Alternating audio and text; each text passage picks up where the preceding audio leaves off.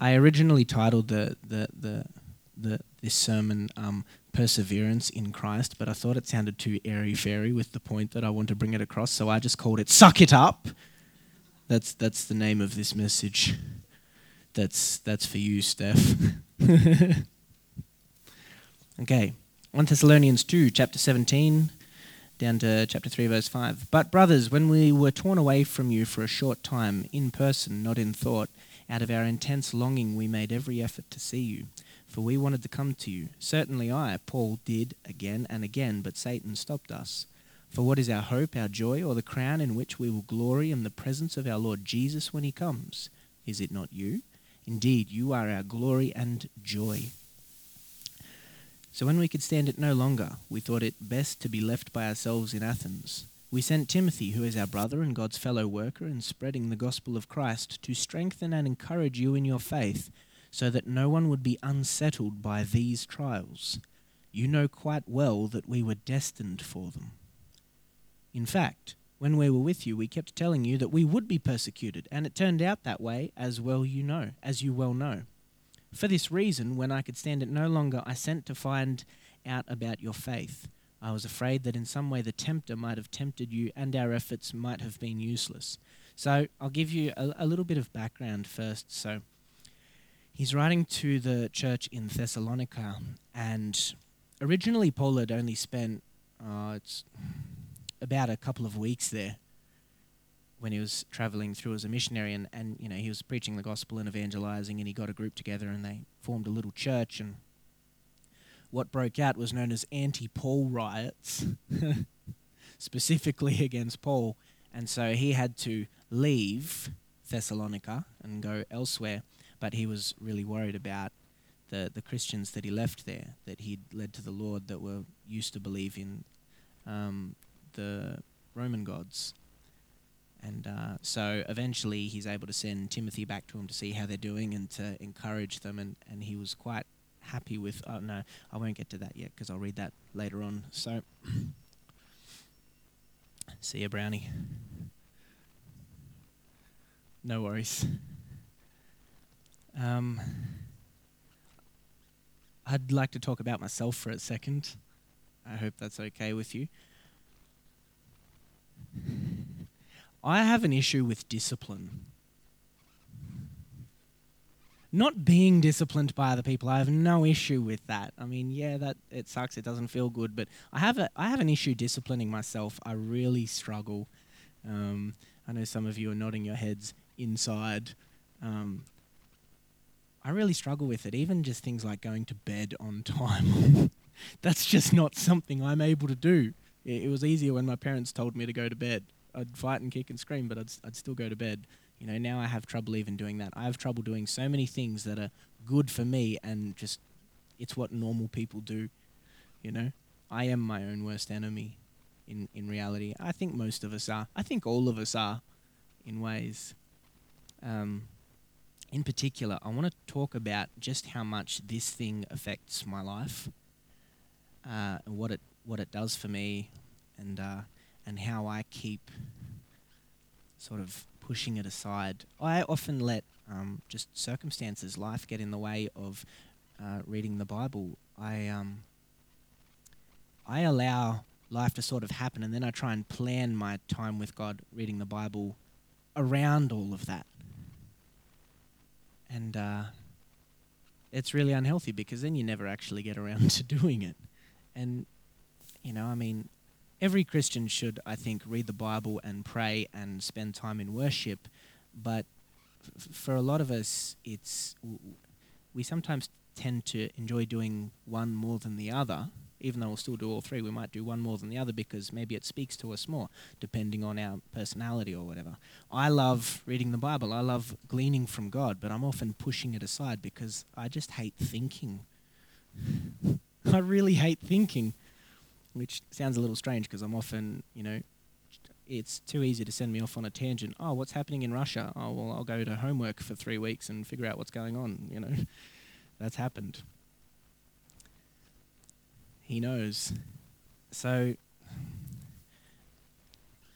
the importance of devotion in my life, I've noticed if I'm doing it regularly, I'm I'm able to live a more healthy life and I'm able to be more myself with other people. I'm able to make myself vulnerable with other people. Whereas if I don't spend regular time in my Bible, I often put a guard up and people can't really see who I am. And it's really tiring. I've also found that if I don't spend regular time in my Bible, I start treating ministry like it's a responsibility instead of working with family. I start treating it like, oh, this is just something I've got to do and I've got to get it out of the way. And that's a real mental killer because when you take your eyes off Jesus and you put your eyes on yourself, you're also taking your eyes off other people. And instead of thinking, what can I do for other people, you're going to think, what is this going to do to me? And I mean, what you expect, that comes true. So if, if your eyes are on Jesus, then your eyes are going to be on other people, and you're always going to be thinking, what can I do for other people? How can I invest in other people? And you know what? You're going to see fruit in people's lives if that's your expectation. But if your expectation is, this is just going to wear me out, well, it, it's going to. It's going to wear you out, it's going to deplete you. So the mindset bears the proportionate fruit, whether it's good or bad. What you think, that happens. Now, I closed my Bible, that was silly. I want to read almost to the end of chapter 3 in 1 Thessalonians. We'll read up to verse 10.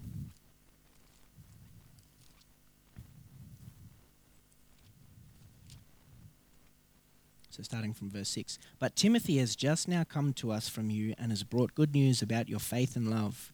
He has told us that you always have pleasant memories of us and that you long to see us, just as we also long to see you.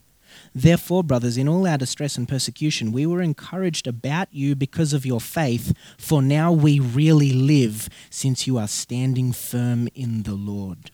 How can we thank God enough for you in return for all the joy we have in the presence of our God because of you? Night and day we pray most earnestly that we may see you again and supply what is lacking in your faith. Paul really articulates how encouraged he was to see the Thessalonian church thriving. Like, such to the point where he says, For now we really live, since you are standing firm in the Lord. That's quite powerful to know that the church that he started could affect him so much.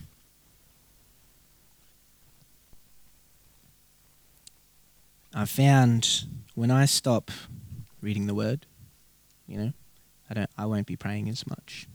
I also probably won't be worshiping as much. What I'm really doing is I it's like I stop investing in my relationship with Christ. And if I stop investing in my relationship with Christ, then people are not going to see Christ in me. They're going to see Jamie. And yeah, Jamie likes to make people laugh. But Jamie can't really inspire people the way he can if Christ is at work in him. Making people laugh is worthless compared to inspiring someone to better follow Jesus.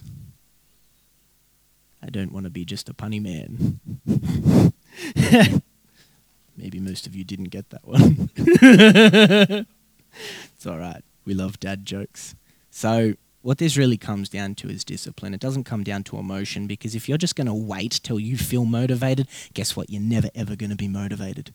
Motivation comes by one of two things. It'll either come by having a vision, and it, not literally a vision from God. I mean, yeah, that happens too, and that'll give you motivation. Hell yeah heaven, yeah. But but seeing what's going to happen in the end result if you're going to if you're going to do something, that gives you motivation. But also, if you can't see what the end result is or you don't know what's going to happen, you just start doing it. Start working because once you start working or you start once you put your hand to the plow, then motivation will come. It won't come beforehand, and you can't just will motivation to happen. That is never going to happen. You know, the biggest lie I tell myself I'm really tired. I'll just read the Bible tomorrow. That's the biggest lie I tell myself. You know, I've had a long day. This is crap. The last thing I want to do right now is think. I just want to go into my man's nothing box. Amen. You know? And then you don't want to read the Bible. You don't want to spend time with God. You don't want to get on your knees and pray. You don't want to chuck on some music and spend some time with God. You just think, oh, I'll do it tomorrow. Well, guess what? Tomorrow's not going to be any different. You're going to be just as tired. You just you're going to have just as much a crap day, if not worse. It might be better, might not be. But if you're going to organize your time with God around everything that life throws at you, then you're never going to spend time with God. And before you know it, it's like, I haven't read my Bible in a week, two weeks. Maybe you've read your Bible once in three weeks, and it's like, wow, I feel really spiritually dry and frustrated right now. You know? I'm, I don't feel like I'm making a difference in anything. And that's when ministry starts feeling like a responsibility and just something that you've got to get done, and you're just serving the church instead of the kingdom, instead of investing, instead of changing people's lives. That's what happens when we put our eyes back on ourselves. We just all of a sudden wear ourselves out. And it happens before we know it. And then we realize and we're like, wow, I feel so far away from God. I remember one day I was sitting there on the couch and I wanted to play the PlayStation because I just didn't want to think. I just wanted to shoot something. And uh, um, and God's saying, Jamie, you need to read your Bible. You haven't read it for for like a week and a half. And I'm like, I'm tired. I'll do it tomorrow. and this is these weren't the exact words that God used with me. I remember the tone more than I remember the words. It was kind of like I just felt him glaring at me. You know when your parents glare at you when you do something really stupid? I just, I just felt God glaring at me, and he's like, Suck it up, princess. Start digging in the word. you know? Whoa. You know, sometimes you just feel that real spiritual kick up the backside, and it's like, wow, I, I almost felt that. You know? He, he gives that to me sometimes. That's why I love him. So, suck it up, princess. Start digging, and then, but often when we start digging into God's word, we stop digging because we think we're not finding anything. That's also a problem because it's just kind of like you're feeling dry and you're reading the word, and you just I'm not getting anything from this. I'll go and do something else. How many of us have ever done that? With anything, you know, not just with reading the Bible, we do it in all sorts of things. When you keep digging, you will find something. Anyway, we'll get to that in a second. Psalm 119, and I can't remember which verse it is in there. I think it actually says it in probably two or three places in Psalm 119. Your word is a lamp unto my feet and a light unto my path. This thing, God's Word, God's Bible. In the words of John Piper, God wrote a book. Where's Caesar? He's smiling. But you know, uh, and I mean, some of you know that Psalm 119 is the longest chapter in the entire Bible. In my Bible, it's about four pages long. And uh, it has one theme. It only has one theme. It's about delighting in God's law. You know, I delight in, in, in your law, your statutes, your principles. I meditate on them day and night. That's, that's what Psalm 119 that says, and pretty much just repeats itself over and over again for however many verses it is 100, 200 something. What it's really about, what does the law point to? Saying a trick question. Jesus.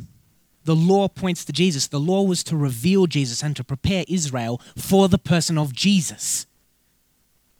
You know, the, the way I think the Apostle Paul puts it, he says, the law was a shadow of what was to come, but we have the real thing. We have the tangible person of Christ living inside of us. How much more than the psalmist should we be excited? How much more should we be delighting in Christ? rather than just, oh man, I got to read the Bible. This, nah, mate. I mean, it's good, but this is dry, far out. You know, the Old Testament, everything about it, it symbolizes Christ. You'll find Jesus on every single page in the Old Testament, and then he's revealed in the New Testament. He's found on every single page in the New Testament too. So he's found on every single page in the Bible if you're looking for him. Everything in Scripture reveals Jesus. And when you approach Scripture from that mindset, it's no longer like It doesn't matter. In Jesus' name, Leviticus will not be boring if you're looking for Jesus. If you've read Leviticus, you know exactly what I'm talking about. It is it's drier than a week old sponge cake if you if you if you don't see Jesus. You're right, numbers is worse. That's like waking up to the greyest day you'll ever see in your life, and then the next day is even greyer. That's what Leviticus and Numbers are like, unless we see Jesus. when we're not bored with the Bible because we're seeing Jesus, then we get inspired, no matter what we're reading. And then we inspire others. You're not just going to make them laugh or you're not just going to make them feel good. You will inspire others when you are inspired. That's the nature of God. You are blessed to be a blessing. You don't keep God's goodness to yourself. You can't. I want to read one other verse Matthew chapter 7. Jesus is talking to a lot of people right now. I was going to throw in a I was going to use a proverb, but I use proverbs every time I preach. Chapter 7, verse 7 and 8. Ask and it will be given to you. Seek and you will find. Knock and the door will be opened to you. For everyone who asks receives, he who seeks finds, and to him who knocks the door will be opened. This is a very direct promise of Jesus himself that if you seek, you will find. So when we start digging, we need to keep digging you might get covered in dirt for a bit and that might discourage you and you'll be like, man, this is so dry. No, keep going. Push yourself. You know, it's going to sound funny, this comparison. Scripture is like a Dorito. Scripture is like a Dorito because you may not be hungry. But in Jesus' name, when someone forces you to have a Dorito, even if you say, nah, nah, I'm not going to have one, mate, I'm cool. No, have a Dorito. You're going to eat one. You know, we've all got that friend that forces us to eat. Once you put that Dorito in your mouth and you taste it, you're not going to have just one. Doesn't matter if you weren't hungry before, 10 seconds ago, you're going to have another one. In fact, you're not going to stop until you have the entire packet. Then, if you're still hungry, you're going to go looking for another packet. That's what Doritos do. Amen. Am I right? Like, can you all agree with that? If you have one Dorito, you'll have two, then you'll have 10, then you'll have the whole packet. Then you'll start to get downright dirty with other people and you will flog their chips. That's going to happen. That will happen. You, but a man starts to lose his ethics when he tastes Doritos. All the commandments go out the window. so scripture is like a Dorito. Once, you know, once you suck it up and say, you know what, I'm actually going to do it, and you get you, you push yourself into doing it and you start digging and you think, no, I'm going to remember the promise of Jesus. I'm going to, I'm, I'm, I'm going to keep knocking on this door. I'm going to keep pressing. I'm going to keep digging. God's going to give you something. He will give you something. I'm still going to throw in the proverb now. It's from Proverbs chapter 2. It says, If you ask for knowledge, if you crave wisdom, and then here's where the action comes in, and then you seek it out, like buried treasure, you will find it.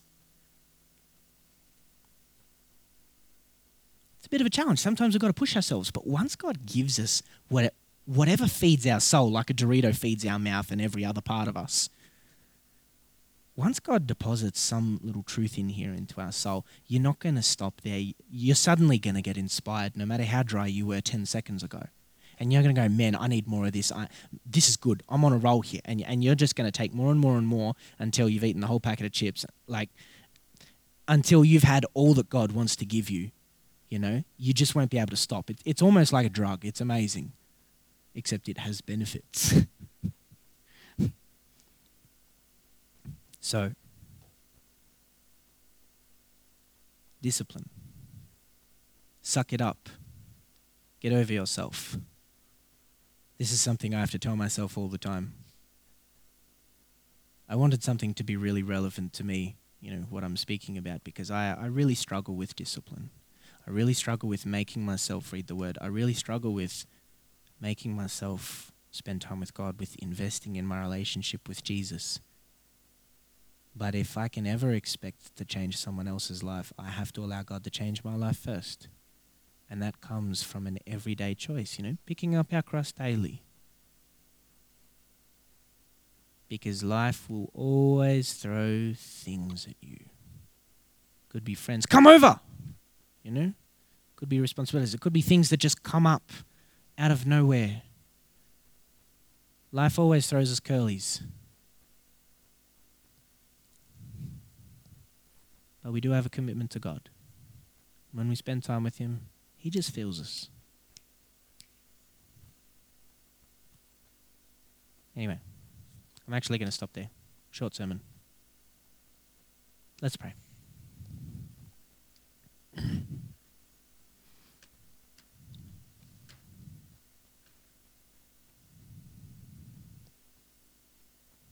Actually, no. I have one more thing to say. And then I want to ask you a question, and then we're going to pray. Because I want you to think about this, about how it's relevant to you. You know what Scripture does for me? It affects my life so much more than I could ever have imagined. If I read Scripture, I tend to go to bed at a reasonable hour. If I if I'm reading it regularly, I have a real problem with. Uh, usually, I'll go to bed at maybe one o'clock, two o'clock, and then get up at seven. That that's a problem. If I'm regularly reading Scripture, I'll go to bed at a reasonable hour. You know what? I won't be very tired the next day if I go to bed at a reasonable hour. Which means then that I will be bothered to cook myself some